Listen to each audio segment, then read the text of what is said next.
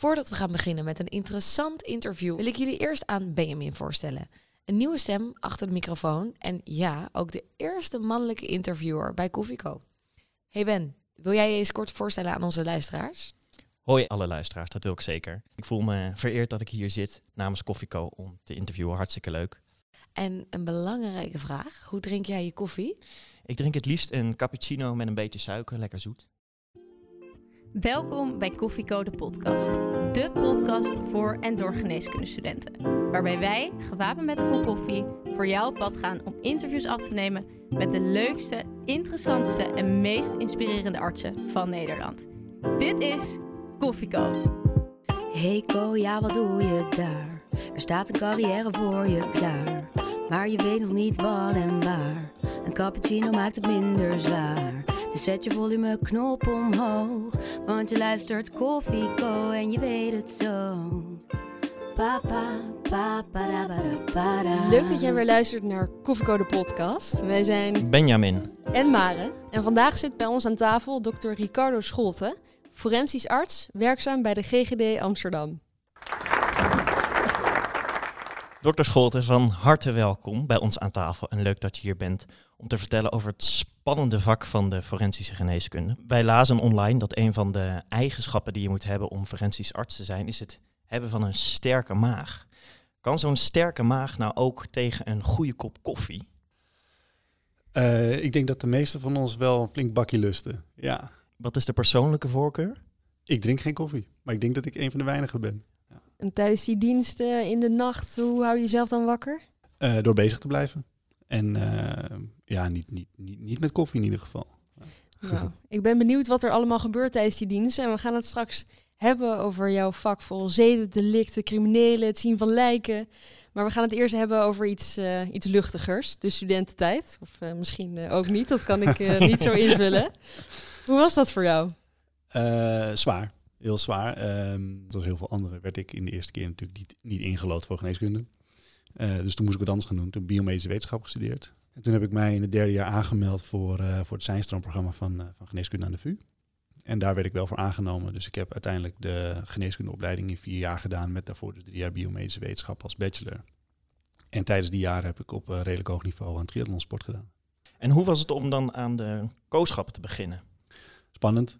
Ehm, ik denk dat ik inmiddels wel iemand ben die, die, die er weinig moeite mee heeft om zomaar de ruimte in te stappen en iedereen een hand te geven. Maar dat was tijdens mijn kooschappen wel, wel anders. Was ik misschien toch een beetje, beetje bangig.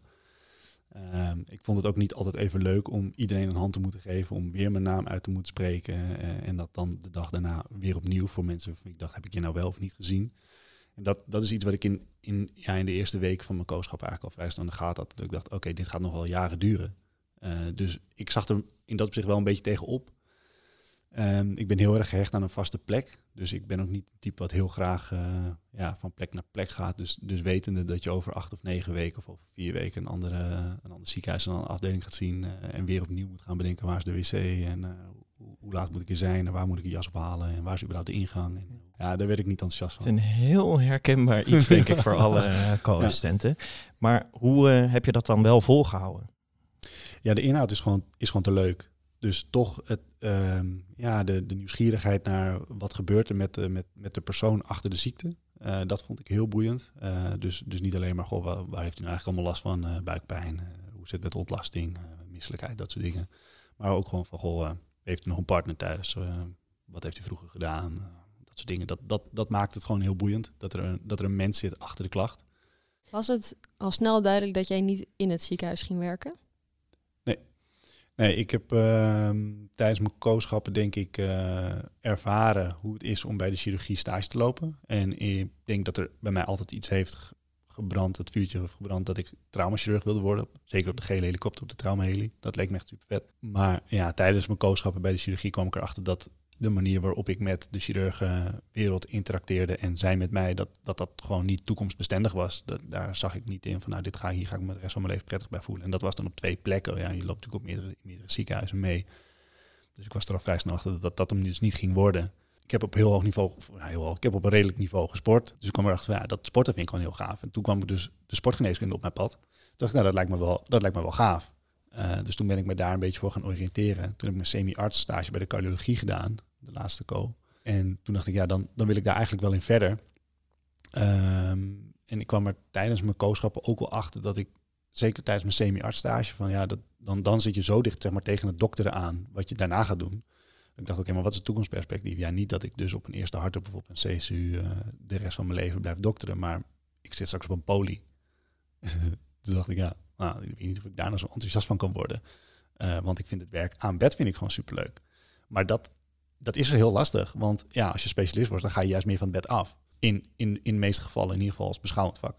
Um, en toen, ja, dat, dat, dat vond ik eigenlijk wel een eye-opener waar ik, waar ik ook gewoon helemaal niet gelukkig van werd. Toen dacht ik, ja, dat, dat wil ik niet. Je was meer uit op echte actie, zeg maar. Echt het bezig zijn met dokteren. Ja, precies. Ja, gewoon echt praktisch bezig zijn en, uh, en, en gewoon ja, in het veld en ja, actief rondrennen, rijden, racen, dat soort dingen. Leuk. Als we dan weer teruggaan naar jouw vakgebied. Want uiteindelijk, ja, je, het was voor jou duidelijk in ieder geval. Je wilde niet uh, achter de computer gaan werken, maar je wilde ja, gewoon het werkveld op. Wanneer is die forensische geneeskunde dan in aanraking gekomen? Um, ik werd niet aangenomen voor de opleiding tot, uh, tot sportarts. Toen ben ik wat anders gaan zoeken en uh, toen kwam ik de forensische tegen. Ja. Was je daar al een keer eerder mee in aanraking gekomen? Um, niet met de forensische geneeskunde, wel met het forensische wereldje. Mijn vader werkt al uh, 46 jaar bij de politie. Dus die, uh, ja, de verhalen zeg maar, van, van het straten gebeuren, dat, dat, dat is bij ons natuurlijk aan de eetkamertafel wel, wel, ja, wel veel aan bod geweest. Dus dat op zich ja, heeft het me wel altijd getriggerd. Ik denk dat als ik niet ingelood was voor geneeskunde uiteindelijk, dat ik dan ook de politiekant op was gegaan. Uh, dus ergens heeft dat waakvlammetje altijd aangestaan. Als wij uh, denken aan de forensische geneeskunde, denken wij de co-assistent eigenlijk voornamelijk aan dat lijkschouwen. Maar uh, we zijn er al een beetje achter gekomen dat dat niet helemaal juist is. Maar ik denk toch dat veel jonge dokters en co-assistenten die luisteren, nog steeds wel die gedachte hebben dat het vrij eenzijdig is. Zou je daarom kort kunnen uitleggen wat het vak nou precies allemaal inhoudt? Het omvat veel meer dan, dan wat men denkt. Het is, uh, het is onwijs divers. En dat is niet zeg maar alleen voor de lijkschouw maar we doen ook uh, de arrestantzorg op de cellencomplexen en politiebureaus. Uh, dus mensen die van hun vrijheid, ja, waar de politie hun vrijheid heeft ontnomen omdat ze zijn aangehouden, die hebben nog steeds recht op zorg. Alleen een huisarts kan dat niet leveren, want die is niet in de buurt. Dus daar willen ze dan een dokter voor, een onafhankelijke dokter. En dat, die, die verrichtingen die doen wij. We helpen in het spooronderzoek bij, bij zedenslachtoffers. Uh, of mensen die aangeven dat ze slachtoffer zijn geweest van een zedendelict. Ja, en we doen, we doen heel veel klussen voor politie en justitie. We maken letselrapportages uh, van mensen die aangifte doen omdat ze geslagen zijn op vrijdagavond met een, met een bierfles op hun hoofd en een gat in hun hoofd hebben. De politie is natuurlijk niet medisch onderlegd, dus dat, dat soort verrichtingen doen we om daar een goede rapportage voor op te schrijven of op te stellen. Ja, en we doen de bloedafnames. Dus mensen die verdacht worden van rijden onder invloed van alcohol of drugs of middelen, geneesmiddelen, dat soort dingen doen wij ook bloedafnames. Nou, je hebt al heel veel onderwerpen in ieder geval aangekaart waar ik graag op wil doorvragen. Dat gaan we zo meteen doen. Maar eerst is het nog tijd voor de beruchte specialisten pitch. Waar we dan vragen binnen 30 seconden jouw vakgebied te presenteren. En te vertellen waarom de jonge dokters voor jouw vakgebied willen kiezen. Ben je er klaar voor? Uh, ja, ik denk het. Ik denk het. De specialistenpitch. 30 seconden waarin jij de geneeskundestudenten ervan overtuigt om voor jouw specialisme te kiezen. Iedereen moet voor de forensische geneeskunde kiezen die het ook maar een beetje interesseert om, uh, om zich bezig te houden met het leven en het werken op straat. Uh, het gaat om mensen in een kwetsbare positie, uh, ja, die, die even goed zorg verdienen, die hulp nodig hebben en die een goed rapport verdienen als ze bijvoorbeeld zijn overleden of, of letsel hebben opgelopen na een, mishandeling. Um, je komt met alle facetten in aanraking van de maatschappij, van de onderste laag tot de bovenste laag. Um, en je werkt met onwijs leuke mensen binnen de politie, de Verenigde Opsporing, Recherche uh, uh, en dat soort andere ketenpartners. 30 seconden zo weinig. Ja, dat was maar. Het gaat snel, hè? Ik denk als ik jou ga vragen hoe ziet je werkdag eruit, dat elke dag anders is. Maar zou je ons kunnen meenemen, hoe ziet dan een werkweek eruit bij jou? Onregelmatig. Um, dus uh, avonddiensten, nachtdiensten, weekenddiensten, uh, dagdiensten. Uh, we hebben geen, in dat opzicht hebben we geen vast takenpakket. De basis is eigenlijk gewoon heel onvoorspelbaar. Er zijn dagen waarbij je nul meldingen krijgt en dan zit je dus eh, als je het nog hebt, achterstallig werk weg te werken. Eh, en het kan zijn dat je ochtends om 7 uur begint en dat je om 5 over 7 gebeld wordt dat er eh, medicatie nodig is voor iemand op het cellencomplex. En wat die nu nodig heeft, waarvan je begon, je weet wie het is, dat je niet weet wat voor medicatie die gebruikt, dat je helemaal geen medische achtergrond hebt, niks. Dus daar moet je je dan wel echt even in verdiepen. Maar het kan ook zijn dat je om, om twee over zeven gebeld wordt. Dat de nachtdienst een, schouw overdraagt van iemand die, nou ja, die, die, die van een flatgebouw is gesprongen. Waarbij de politie zeg maar, nog aanrijdend is. Ehm, en waar de nachtdienst niet meer aan toe komt. Ehm, dus de start van de dag is altijd heel spannend. Het scheelt dus een kwartiertje voordat je eh, begint even inlogt om te kijken of er inderdaad nog iets, iets, iets is blijven liggen van de nachtdienst. En dan is het zien wat de dag brengt. Ja, er zijn dagen geweest waarbij je drie, vier schouwen achter elkaar krijgt aangemeld. Eh, er zijn ook dagen waarbij je dat niet hebt. Ehm, wat we wel zien is dat er, dat er regelmatig euthanasieën gepland zijn. Natuurlijk per definitie een niet natuurlijk overlijden. En dus per definitie ook iets voor de gemeente Kijkschouwer, de forensisch arts, eh, om zich daar eh, mee te bemoeien. Ehm, dus die zijn wel voor aangekondigd, meestal. Ja, en dan komt er soms nog eens een eh, verdwaalde bloedproef tussendoor, waarbij we bloed af moeten nemen. Of, een, eh, of iemand die eh, onder invloed is van alcohol of drugs, eh, die in de cel wordt opgesloten. Het kan zijn dat er ineens iemand voor je neus staat, of dat de politie belt en zegt van ja, we willen graag een letselrapportage bij iemand die eh, slachtoffer is van huiselijk geweld. En soms komt dat ook niet voor. Je noemde net al het niet natuurlijk overlijden. Wat is dat? Wat is niet natuurlijk overlijden? Ehm, ja, dat, je kan het op twee manieren denk ik uitleggen. Eh, het is een overlijden ten gevolge van een, een niet-natuurlijke component of iets waar een niet-natuurlijke component heeft bijgedragen aan het overlijden. Of waarbij je niet uit kan sluiten dat een niet-natuurlijke component heeft bijgedragen aan het overlijden. Alles anders dan een natuurlijk overlijden. En dan ga je natuurlijk vragen wat de definitie is van een natuurlijk overlijden. En dat is alles ten gevolge van een natuurlijk proces. Eh, maligniteit, infectie, sepsis, eh, dat, soort, dat soort gevolgen eh, kun je dan, daar kan je aan overlijden. Ehm, een, het kan best zijn dat iemand overlijdt ten gevolge van een longontsteking, maar dat hij daarvoor bedlegerig is geworden ten gevolge van een gebroken heup die hij heeft opgelopen door een val of, een, of een, incident. Ehm, dan is natuurlijk, begint het hele proces met een niet-natuurlijke component. Dus je gaat niet per definitie dood aan een gebroken heup, eh, maar ja, eigenlijk ook weer wel, snap je? Dus, dus dat is een beetje hoe je de definitie eh, moet bepalen. Ehm, dus alles waar, ja, waar een niet-natuurlijke component een rol speelt in het overlijden. En hoe ga je dan als forensisch arts te werk? Je wordt gebeld, er is iemand overleden. Ja, je wordt gebeld door een, eh, een huisarts die in een woning staat ehm, en die de patiënt niet kent omdat hij in de laatste 30 jaar niet op het, op, bij de huisarts op, op controle is geweest. Geen medische volksdienst bekend, geen medicatiegebruik bekend. Huisarts weet het gewoon niet, voelt zich niet vertrouwd eh, om daar, of voelt zich niet overtu- kan niet overtuigd zijn van een natuurlijke aard van overlijden. We hoeven niet alles zeker te weten, want er is één ding zeker in het leven en dat dat we op een gegeven moment geschouwd moeten worden. Ehm, maar verder weten we de onderliggende oorzaak nooit zeker en zeker niet aan de buitenkant. Dus het gaat om een overtuiging die je hebt als behandelaar eh, eh, op een natuurlijk overlijden. Als een huisarts dat niet af kan geven, dan moet hij dus bij twijfel, moet hij ons bellen. En dan gaan wij erheen en dan brengen we de hele situatie in kaart. Soms is dat met politie, soms is dat met een, een heel onderzoeksteam van de politie, met de recherche, met de forensische opsporing. En dan ga je nadenken, oké, wat, zou die- wat zou hier gebeurd kunnen zijn? Hebben we aanwijzingen dat het past bij een suïcide? Hebben we aanwijzingen dat het past bij een noodlottig ongeval? Of hebben we dat soort aanwijzingen allemaal niet? Hebben we geen aanwijzingen voor een niet natuurlijk overlijden? Kan ik dan als forensisch arts overtuigd zijn van een natuurlijke aard van overlijden zonder dat ik per se de doodsoorzaak weet? En als dan het antwoord ja is, dan kan je dus een natuurlijk overlijden afgeven. En als je twijfelt omdat je niet weet of iemand bijvoorbeeld op zijn hoofd gevallen is en daardoor een bloeding heeft en daaraan is overleden, ja, dan kan je dus niet overtuigd zijn van een natuurlijke aard van overlijden en heb je dus een niet natuurlijk overlijden.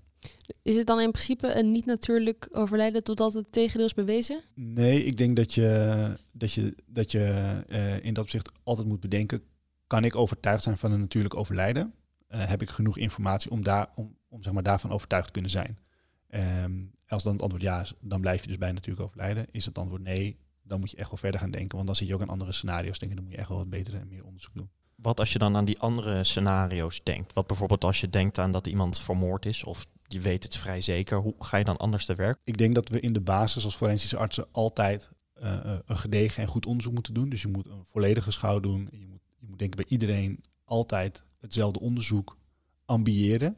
Ehm, of dat praktisch uitvoerbaar is. Nou ja, dat is een tweede. Maar ik, ik denk en ik vind van wel. Kijk, je weet pas of, of iemand is vermoord aan het einde van het onderzoek. Eh, dus als je daar al staat, van nou, dit is het niet, het zal wel, eh, iemand is gewoon in zijn slaap overleden. En je kijkt niet in de hals, eh, omdat iemand met zijn kin op zijn borst ligt. Dus je ziet niet dat daar afdrukken zijn van een verwurging bijvoorbeeld. Of een stuk touw, of eh, je draait iemand niet om en je mist het mes in de rug bijvoorbeeld. Ja, het klinkt heel simpel, maar als je dus niet goed kijkt, dan zie je dus dingen ook niet. En dan kan je dus op voorhand wel denken, nou, het, het zal wel goed zijn. Maar aan het einde kan je pas de conclusie trekken. Dus je moet bij iedereen altijd goed onderzoek doen. En wat is dan, wat is jullie werkwijze? Dus dan, je komt eraan. Heb je een vaste volgorde hoe je, hoe je te werk gaat? Je kan op twee manieren schouwen. Je kan eh, eh, schouwen puur en alleen eerst de schouw. Eh, dus het lichaam van, van top, letterlijk top tot teen, bekijken, uitkleden en dan nog een keer helemaal goed onderzoeken. Draaien, keren en alles onderzoeken. Ehm, en daarna het verhaal eromheen horen. Eh, dus aan de recherche van de politie vragen van, goh, eh, wanneer is het laatst levend contact geweest? Is deze persoon bekend met ziektes? Is deze persoon bekend met suïcidale uitingen? Je kan het ook andersom doen, dat je eerst die informatie tot je neemt en dat je daarna gaat schouwen. Het risico is dan alleen dat je in een tunnelvisie terechtkomt.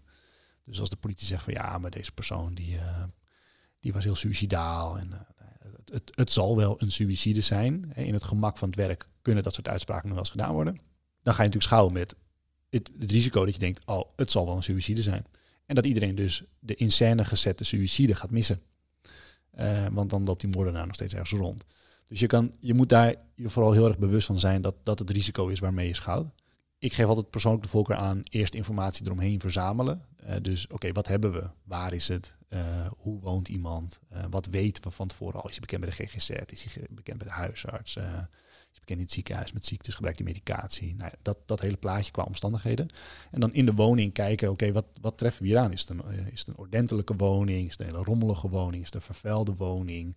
Vinden we drugs? Vinden we medicatie? Vinden we ontlasting? Bloed in de wc? Allemaal van dat soort dingen. En dan werk je vanuit dat oogpunt naar, naar het lichaam toe, zeg maar, als het in een woning is.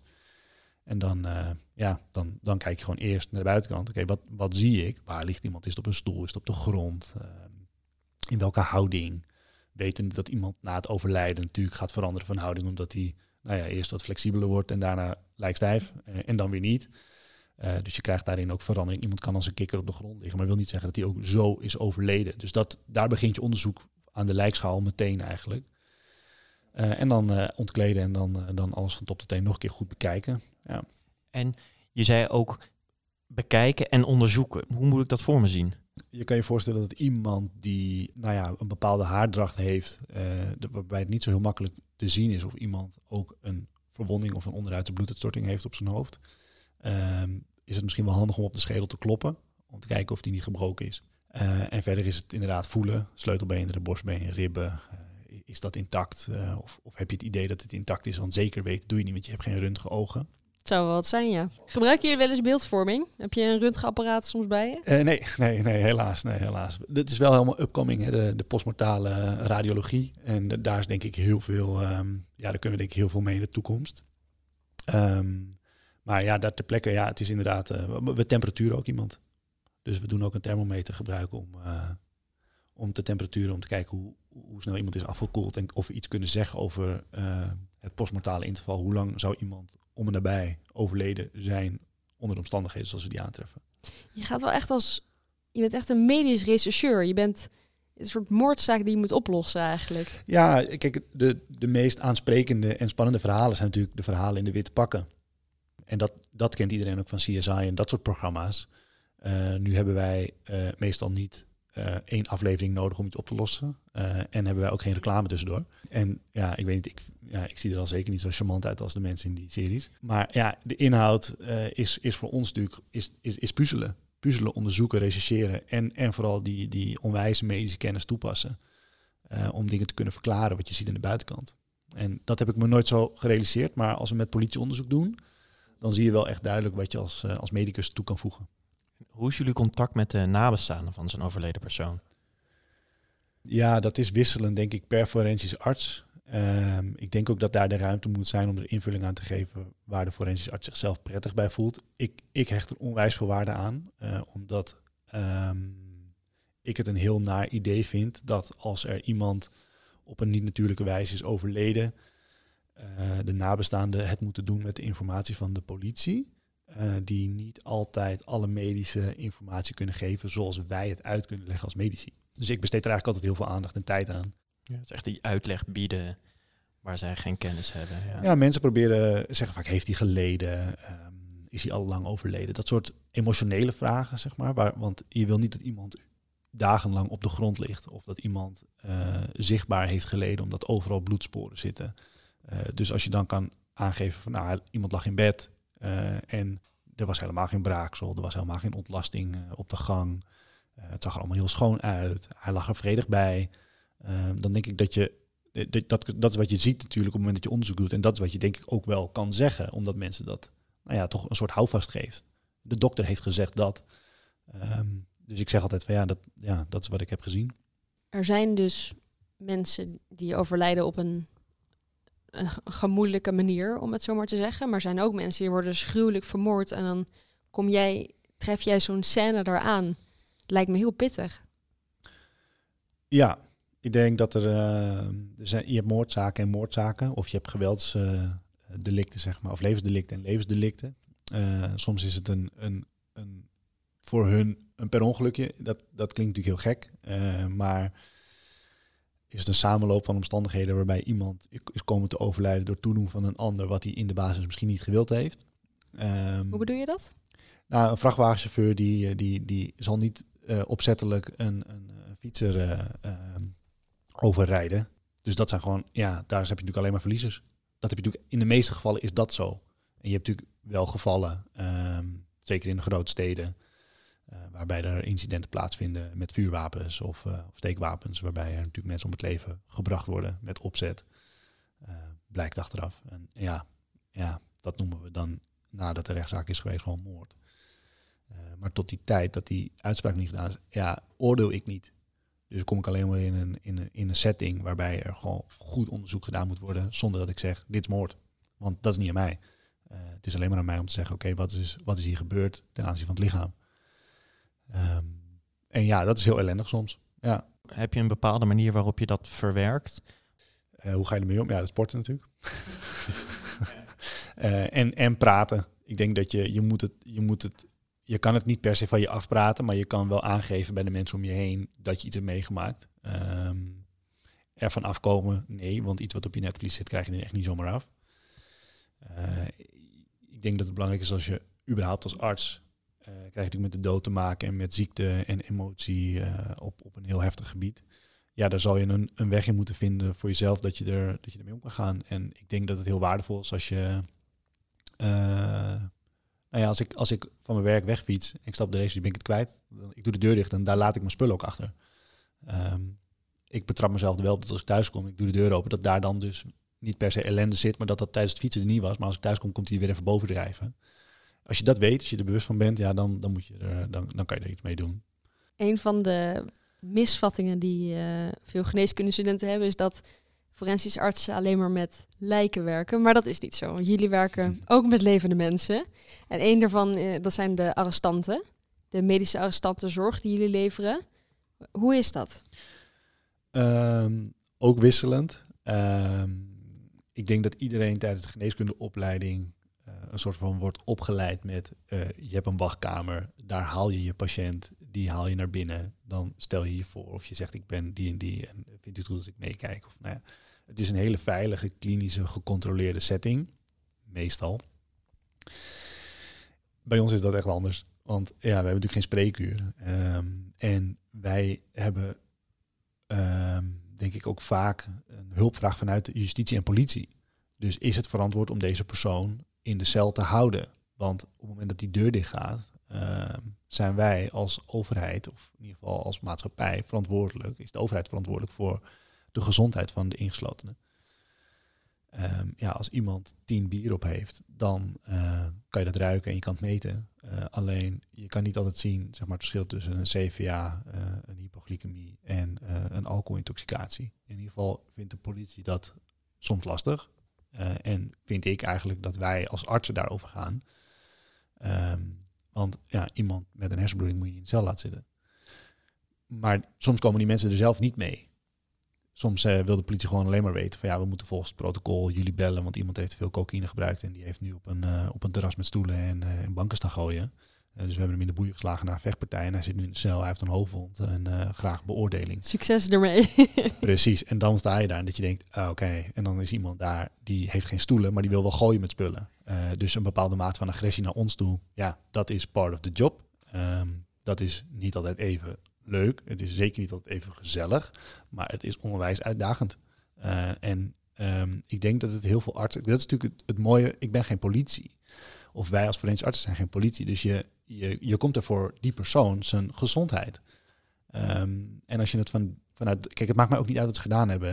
Hè? Eh, als zij met een stoelbeloop gooien of met een bankenbeloop gooien, dat maakt me echt niet zoveel uit. Mag je mij- dat wel weten? Of is dat dan, eh, moet je objectief blijven? Dat dat niet Ehm, wordt gedeeld. Ik denk dat het makkelijker is als je objectief blijft.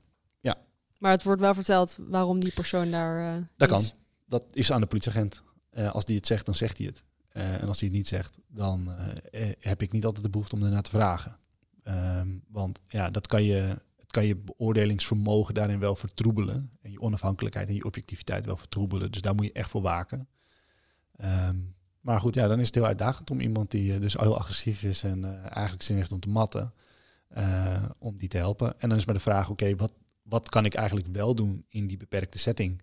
Ehm, en dat is dan soms even vlie- vliegen kunst, en vliegwerk. En ik denk dat je er dan ook niet vanuit moet gaan dat iemand aan het einde van het consult zegt dankjewel. Ehm maar ik denk dat wij onze voldoening dan halen uit het feit dat we erop vertrouwen dat hij veilig in de cel zit. En dat hij vooral ook verder geen schade berokkent aan de maatschappij, aan het terras, eh, aan andere terrasgangers, zeg maar. Ehm, en dat ze dan de volgende dag uit mogen zoeken hoe het met hem gaat en, en wat zeg maar in het politiekader er gaat spelen.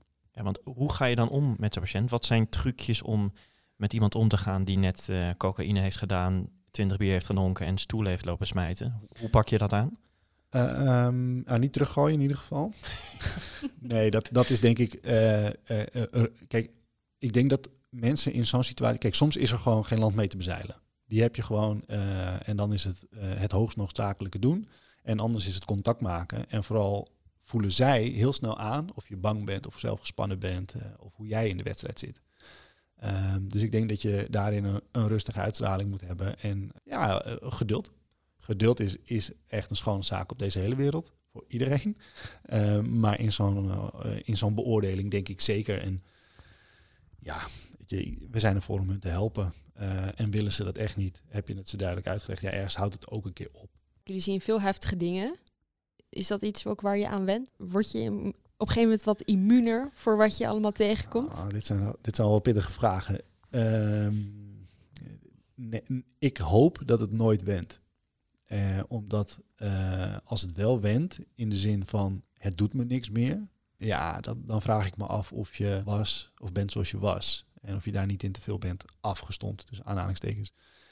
Ehm, want daar word je thuis niet gezelliger van. Ik niet, in ieder geval. Ehm, dus nee, sommige dingen wennen nooit. Andere dingen, ja, het went. Ja, weet je, zo'n agressieve eh, eh, persoon in de cel. Ja, weet je, dat, dat, dat, dat ken ik inmiddels wel een beetje. Eh, zeker in het Amsterdamse, ja, daar zien we er op vrijdagavond zien we er genoeg. Daar schrik ik niet meer zo snel van. Dus dat, dat, dat verandert wel. Maar de overlijdens die eh, heftig zijn en waar een emotioneel verhaal aan zit, nee, gelukkig went het nooit. Want dat betekent dat ik ook gewoon, zeg maar, in dat opzicht nog eh, goed norm- en waardebesef heb. Volgens mij moet je ook een eh, behoorlijk nachtdier zijn. Of, is, of zijn die diensten ook iets waar je aan kan wennen? is denk ik heel erg afhankelijk per persoon. Ik ga er heel goed op. Ik vind het juist leuk om onregelmatig te werken. Ik vind het, ik vind het echt leuk om te rennen en te vliegen alle kanten op en heel onvoorspelbaar te werk te gaan ehm, qua diensten. Maar ik denk dat er dat kijk, een mens is natuurlijk vooral gebaat bij structuur. Eh, dus ergens moet er een structuur zijn in de onregelmatigheid. Daar is iedereen wel goed gebaat bij. Ja, ben je geen nachtdier, wil niet zeggen dat je niet geschikt bent voor het vak, echt niet. Ehm, ik denk dat daar wel, wel aan te passen zijn. Ik vind het superleuk het werken in de nacht is anders, is tof. Eh, het is nacht, dus mensen worden een soort van rustiger. De gesprekken met de politie zijn eh, eh, op een vrijdagmiddag op de grachten bij iemand die daar overleden is heel anders dan als je van zondag op maandag in de nacht ergens staat op een rustig weggetje. Dan staat iedereen er wat gemoedelijker, wat minder gestrest bij. Dus, dus ja, die setting is anders. Vind ik super gaaf. Is ook leuk. Als forensisch arts, je bent echt een arts van de, van de maatschappij. Als ik het zo mag noemen. Ja. Met wie werken jullie allemaal samen? we werken intensief samen met politie, justitie. Bij politie hoort dan uh, vooral ook de, de forensische opsporing en de recherche. De cellencomplexen, de politiebureaus, de basispolitiezorg. En uh, binnen justitie werken we denk ik voornamelijk met, uh, met de officieren van justitie. En we werken met uh, ketenpartners, ook huisartsen, ziekenhuisspecialisten. De IC-artsen werken we veel mee samen, omdat die een schouw overdragen aan ons. Veilig thuis. We doen ook zaken met Veilig Thuis. Dus een onafhankelijke rap rapportage maken voor kinderen waar mogelijk sprake zou zijn van kindermishandeling of huiselijk geweld. Daar denk ik dat wij een hele mooie toevoeging kunnen geven in hun, in hun dossier. Is dat een groot gedeelte ook van jullie werk? Dat bij kindermisbruik. Uh...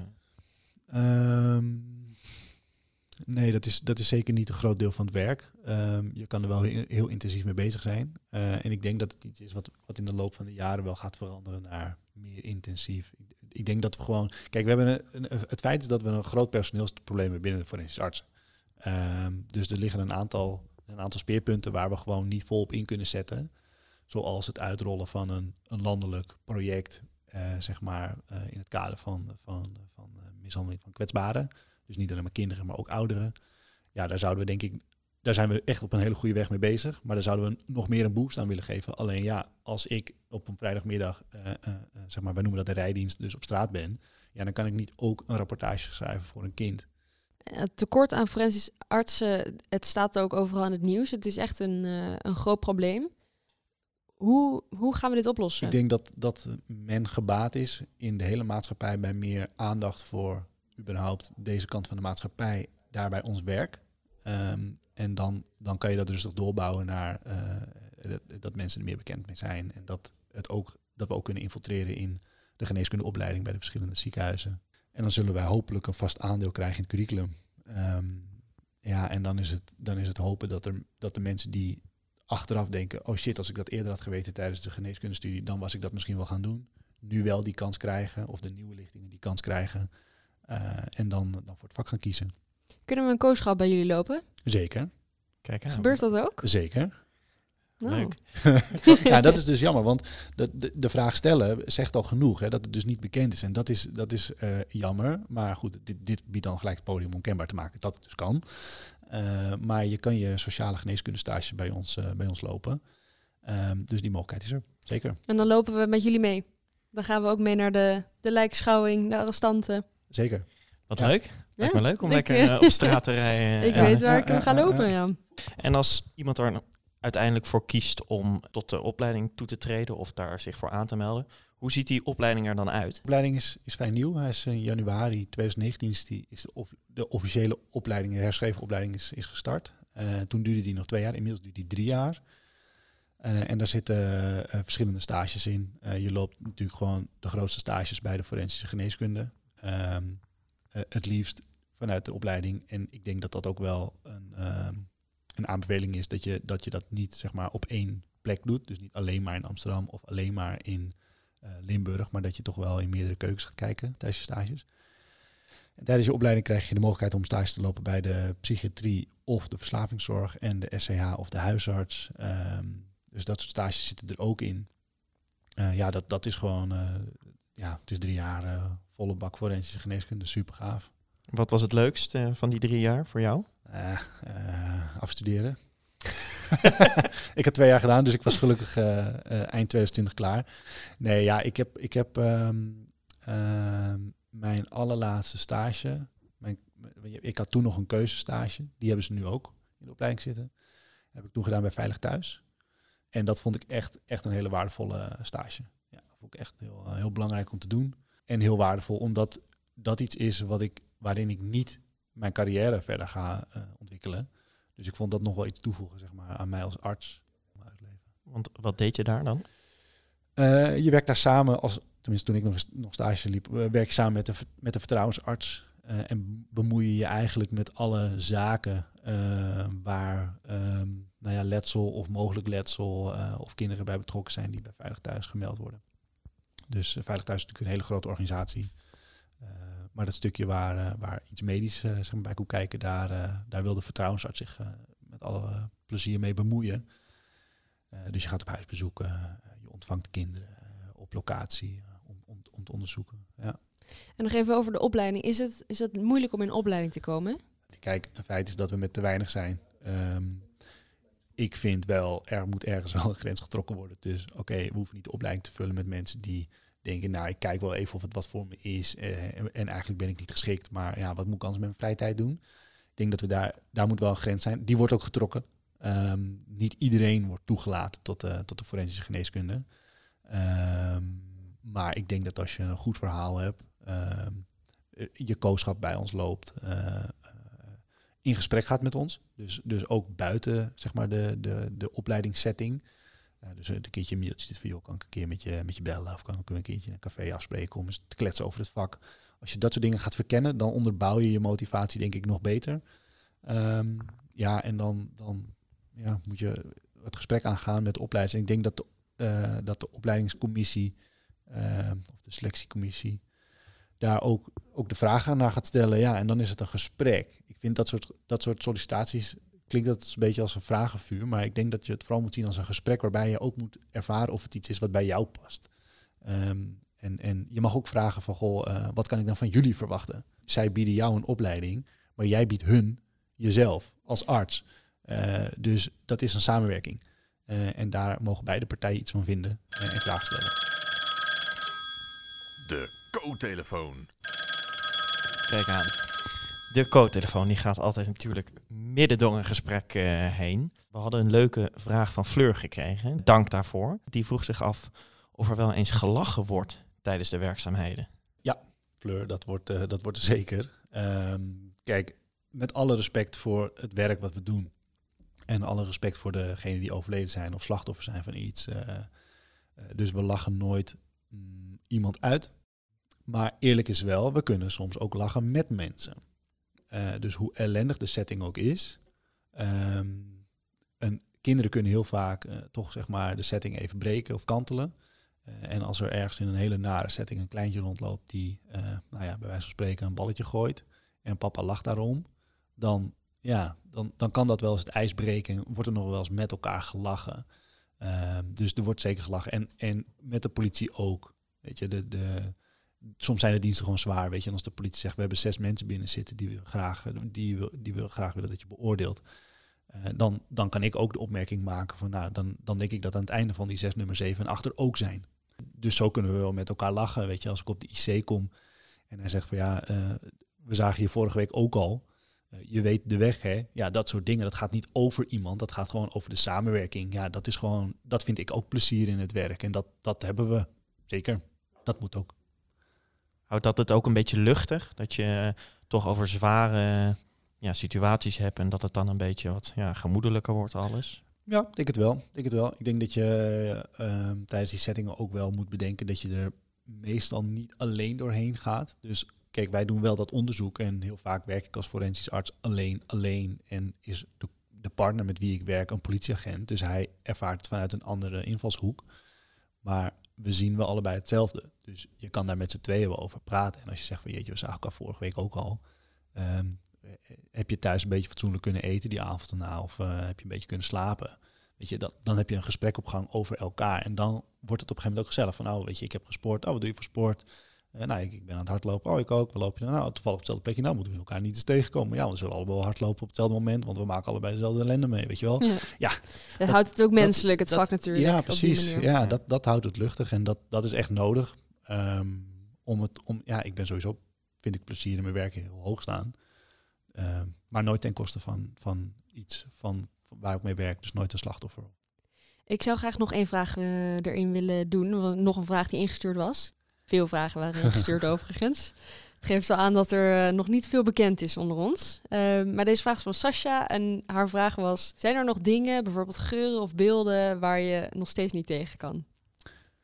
Uh, beelden, nee. Dat, dat is denk ik voor mij draaglijk. Dat, daar, heb ik niet, daar heb ik niet een, een idee bij van... nou, dat, dat, uh, dat trek ik niet. Geuren, ja, het, het is vaak een combinatie. Dus het is, je bent er, je ziet het, je ruikt het en je voelt het. Uh, en je hoort ze soms kruipen, de maden. Um, en ja. dat, uh, dat, dat is iets waarvan je dan denkt, ah, uh, oké, okay, ja, komt even binnen. Um, ik, ik denk altijd, ja, even diep ademhalen en ehm, het is tijdelijk. Is het herkenbaar, zo'n lijkgeur? Is het Ja. dan echt dat je binnenkomt en denkt, ja, daar is... eh, Zeker. Ja. Ja, en ja, het is, een, het is een typische geur. Mensen vinden het een vieze geur. Ik vind het gewoon een typische geur. En hoe is het dan? Dan is er ergens iemand eh, overleden en dan de hele weg is afgezet met die rode linten. Iedereen wil kijken en dan kom jij daar onderdoor van de laat me er even langs, ik, eh, ik moet hier zijn. Hoe voelt dat? Ja, nou, de, manier waarop je het vertelt met dat enthousiasme, dat is ook waarom, waarmee we eronder doorlopen. Ja. En dan eh, dat, dat, dat, dat idee van je mag onder dat lint doorlopen, of ja, soms zelfs moet, want je moet wel je werk doen. Ja, dat is gaaf, dat is spannend. Dat, dat triggert iets, die nieuwsgierigheid. Kijk, ik, ik, ik vind het niet leuk als mensen doodgaan. Eh, alleen, ja, denken dat ze niet doodgaan is een illusie. Dus ja, de setting en het goed onderzoek doen, dat maakt het spannend. En dat je daar iets aan bij kan dragen, ja, dat is gaaf. En dat jij daar dan staat, eh, nee, ik ben er niet trots op als je zeg maar met je rug of een deel herkenbaar op AT5 of NA Nieuws staat. Zeker niet. Ehm, voor mij hoeft dat ook zeker niet. Eh, maar het geeft wel aan dat het een, een spannende setting is waarin je gewerkt hebt. En dat, ja, ik, dat, dat is wel spannend. Is dat iets wat je echt nodig hebt voor jou als mens, zeg maar, die spanning of sensatie? Ja, nee, de, sensatie niet per se. Het is niet dat ik denk van, oh, geef mij meer, meer, meer. Dat, dat hunkeren naar dat, dat zeker niet. Zeker niet. Ehm, maar ja, ik vind, het, ik vind het gewoon zo waardevol om, om iets te kunnen betekenen in die setting. En eh, ja, ik vind de setting waarbij iemand in de cel agressief is of eh, opstandig is of rebels, dat klinkt misschien wat chiquer of nou, misschien ook niet. Ehm, waarin in ieder geval wat recalcitranter is, dat vind ik, vind ik spannender dan iemand die bij de huisarts komt en zegt van, nou dokter, ik heb eh, pijn meteen. Ja, denk ik, ja. ja, ik, die, spa- die spanning heb ik nodig. Dus er moet wel iets omheen zijn wat het kleurt. Ja. Eh, en dat wil niet zeggen dat diegene met zijn pijn in zijn teen niet serieus genomen worden. Alleen voor mij is er wel meer nodig om er voldoening uit te halen. En dat is echt niet alleen maar dood en ellende. Graag niet, zeg maar, want dat, die ellende, daar, dat hou je dan niet lang vol. Maar eh, ja, nou ja, een, een lintje is wel eh, ja, is toch wel spannend. Je bent eh, nog jong. Je bent eigenlijk nog maar Dank net je. begonnen. nog maar net begonnen aan, eh, aan je artsencarrière. Hoe, hoe ziet jouw toekomst eruit? Wat zijn jouw ambities? Ik hoop dat dit werk eh, zo, of dat, het, dat de forensische geneeskunde zo wordt ingericht dat het, dat het ook echt te doen is om dit, eh, om dit lang vol te houden. Ehm, ik denk dat omdat het onderbelicht is, is ook denk ik te weinig zorg voor, eh, voor de forensische artsen. En dat is niet alleen maar gaat het, maar dat is ook in waardering. Ehm, eh, fijn, natuurlijk is het fijn als je gewoon aan het einde van de maand je boterhammetje kan betalen. Ehm, maar ik denk dat men gewoon niet goed beseft dat wij daar wel eh, te alle tijden staan. Voor, door weer en wind. En dat de waardering niet altijd even gepast voelt. Ehm, dus ik, ik, dit is geen, geen, ehm, geen smeekbeden om meer geld hoor. Dat voor mij niet. Want dat maakt niet gelukkig. Maar geef meer geld. Nou ja, tuurlijk. Nee, maar ehm, het is denk ik wel een roep om aandacht, om er, om er meer, eh, of smeekbeden om meer aandacht. Ja, toch meer waardering of meer, eh, meer erkenning voor, voor het vak. En ik denk dat dat een hele belangrijke toevoeging gaat zijn om het voor heel veel artsen ook draaglijk te houden voor de rest van hun carrière. Stel nou dat jullie dat krijgen, hè, ehm, hoe, hoe ziet het leven van een forensisch arts er over 20 jaar dan uit? Ehm, nou, ik hoop dat ze er wat rustiger en comfortabeler bij zitten en wat minder eh, overspannen zijn, eh, eh, zeg maar, qua drukte, belasting dan dat het nu is. Want nu zijn er gewoon regio's waarbij ze echt er tegenaan lopen dat er gewoon nee moeten verkopen tegen de ketenpartners of de opdrachtgevers.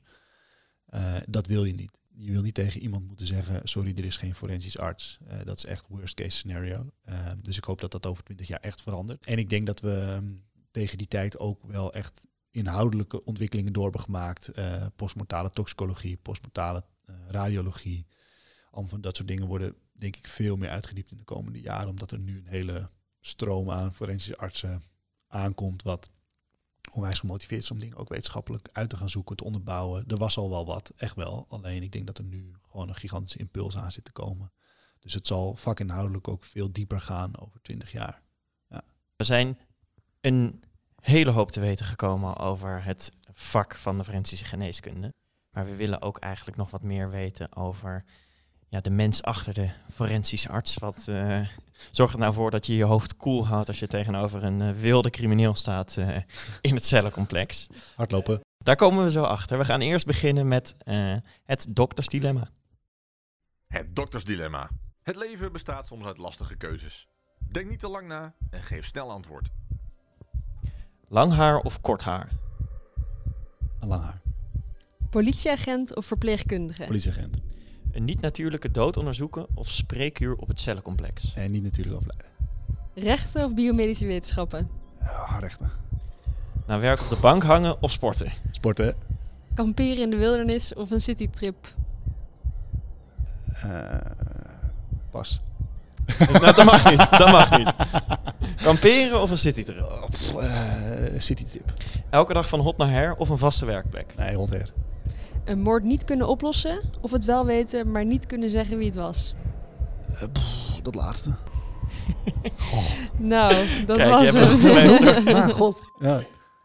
Je twijfelde heel lang bij kamperen in de wildernis of een citytrip. Ja, omdat ik niet alleen ben. Dus ik denk ook aan mijn partner. En ik denk dat die uh, dat kamperen uh, niet prevaleert boven de citytrip. Dus dan uh, kies ik voor haar. Ja. Kijk aan. En het, ik ging al in de mist bij de politieagent of de verpleegkundige, want ze is verpleegkundige. Oh, dus ik zei heel, heel fanatiek politieagent, dacht ik, oh shit. Dat gaat ze niet Sorry. leuk vinden. Sorry, lieverd. ik denk aan je. Nou, goed. We, hebben, we hebben je op de proef gesteld in ieder geval. Dat is goed gelukt. Een filmpje we hadden gezien waar je fanatiek op de fiets zat. Dan eh, kon ik wel geloven dat je dat vaak doet.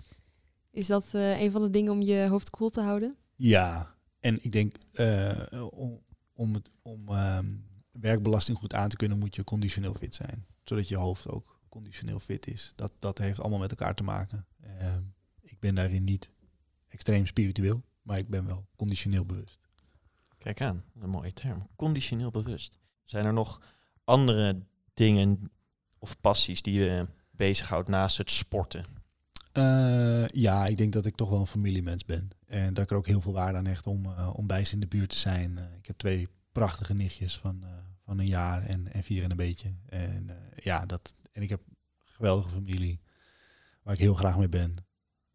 ja, dat, dat, dat, daar ben ik wel, daar hecht ik heel veel waarde aan. Ja, ja, en is ja. je privéleven goed te combineren met je werk? Ja, dat kan je misschien beter aan, aan mijn partner vragen. Ehm, Nee, dat, dat, dat gaat als je goed met elkaar communiceert. Dat is, dat is echt de, de, essentie bij ons. Wij daar gewoon ja, goed op elkaar inspelen. Dat heb je echt nodig. Uh, maar desalniettemin ben ik denk ik ook een beetje workaholic. vind ik het leuk om veel diensten te draaien, om veel productie te draaien. Dus is het soms wel eens een discussie en zegt ze nou doe nou niet. En ik ja, doe het toch. En dan.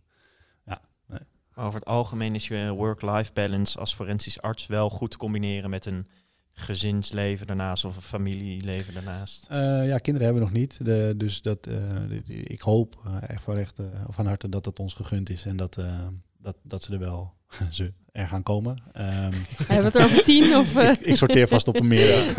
is het weer een di discussie thuis of mag ik hier nee, iets, nee, nee, nee, daar zijn we het zeker over eens. Maar nee, dan zullen er wel wat aanpassingen moeten plaatsvinden. Want zeg maar, de onregelmatigheid waarmee ik nu werk, ja, dat, dat, dat is niet toekomstbestendig. Nee, dat zou ik ook niet willen. We eindigen altijd met een laatste tip voor de co-assistenten en jonge dokters. Wat zou jij nou aan onze luisteraars willen meegeven? Ja, doe, doe waar je je goed bij voelt. En, en volg vooral je gevoel en je hart. Laat je niet weerhouden door, door het gevoel dat je iets misschien niet zou kunnen. Of dat je misschien ergens niet geschikt voor bent. Want dat, dat is namelijk een invulling die je geeft aan de persoon die je zou zijn als je dat werk zou doen. En dat kan niet, want dat is dan nog niet de situatie. Dus, dus uh, als je ergens geïnteresseerd in bent, ga, ga er gewoon voor. Vraag gewoon aan mensen, yo, uh, hoe werkt dit of dat? Of meneer, mevrouw, hoe werkt dit of dat? Um, voel geen drempel om, om mensen te benaderen om je eigen ambities te exploreren. Laat je echt niet weerhouden door, uh, door een hiërarchie of door dat iemand niet reageert via de mail. Zoek dan een, iemand anders die wel reageert. Um, en, en ga er niet vanuit dat het aan jou ligt. Dat, dat is echt zonde. Dat doe je zelf onwijs tekort mee. Mooie tip. En voor de, degene, de luisteraars die geïnteresseerd zijn in de forensische geneeskunde, heb je voor hun ook een tip? Zeker. Voor degene die geïnteresseerd zijn, kan je natuurlijk altijd uh, kenbaar maken dat je geïnteresseerd bent. Dus je kan ons bereiken. Uh, er zijn ambassadeurs, hebben we, Dus, je, dus er zijn wel routes om, om in aanmerking te komen of in aanraking te komen met de, de forensische geneeskunde. En dat, dat zou ik zeker doen. Je kan een keuzekooschap er lopen. Je kan een keuzekooschap doorlopen. Kan je ook aanjossen? Bij de Je kan aanjossen, zeker. Ja, niet op, eh, eh, eh, volgens mij niet in alle regio's. Eh, sowieso in Amsterdam kan je aanjossen. Eh, dus dat is zeker een optie eh, om het te verkennen. Eh, er, zijn, er zijn zeker nog andere regio's waarbij dat kan. En eh, er, is een, eh, er is een website. www.kiesvoorforensischegeneeskunde.nl eh, Gemaakt voor een campagne om eh, mensen meer bekend te maken met de forensische geneeskunde. Dus daar staat eh, eh, eh, onwijs veel informatie op. En eh, nou ja, ook de mogelijkheden om een dagje mee te lopen. Dat soort dingen. Goed om te weten. Dus eh, luisteraars, overweeg je de forensische geneeskunde, neem vooral even een kijkje. En dan eh, eindigen we daarmee ook eh, het interview. Ricardo, bedankt dat je bij ons de gast wilde zijn in onze podcast. En luisteraars, jullie ook bedankt voor het luisteren. Vergeet ons niet te volgen, liken, subscriben op onze kanalen. En dan zien we jullie de volgende keer bij Koffieko. Pa pa pa para para para.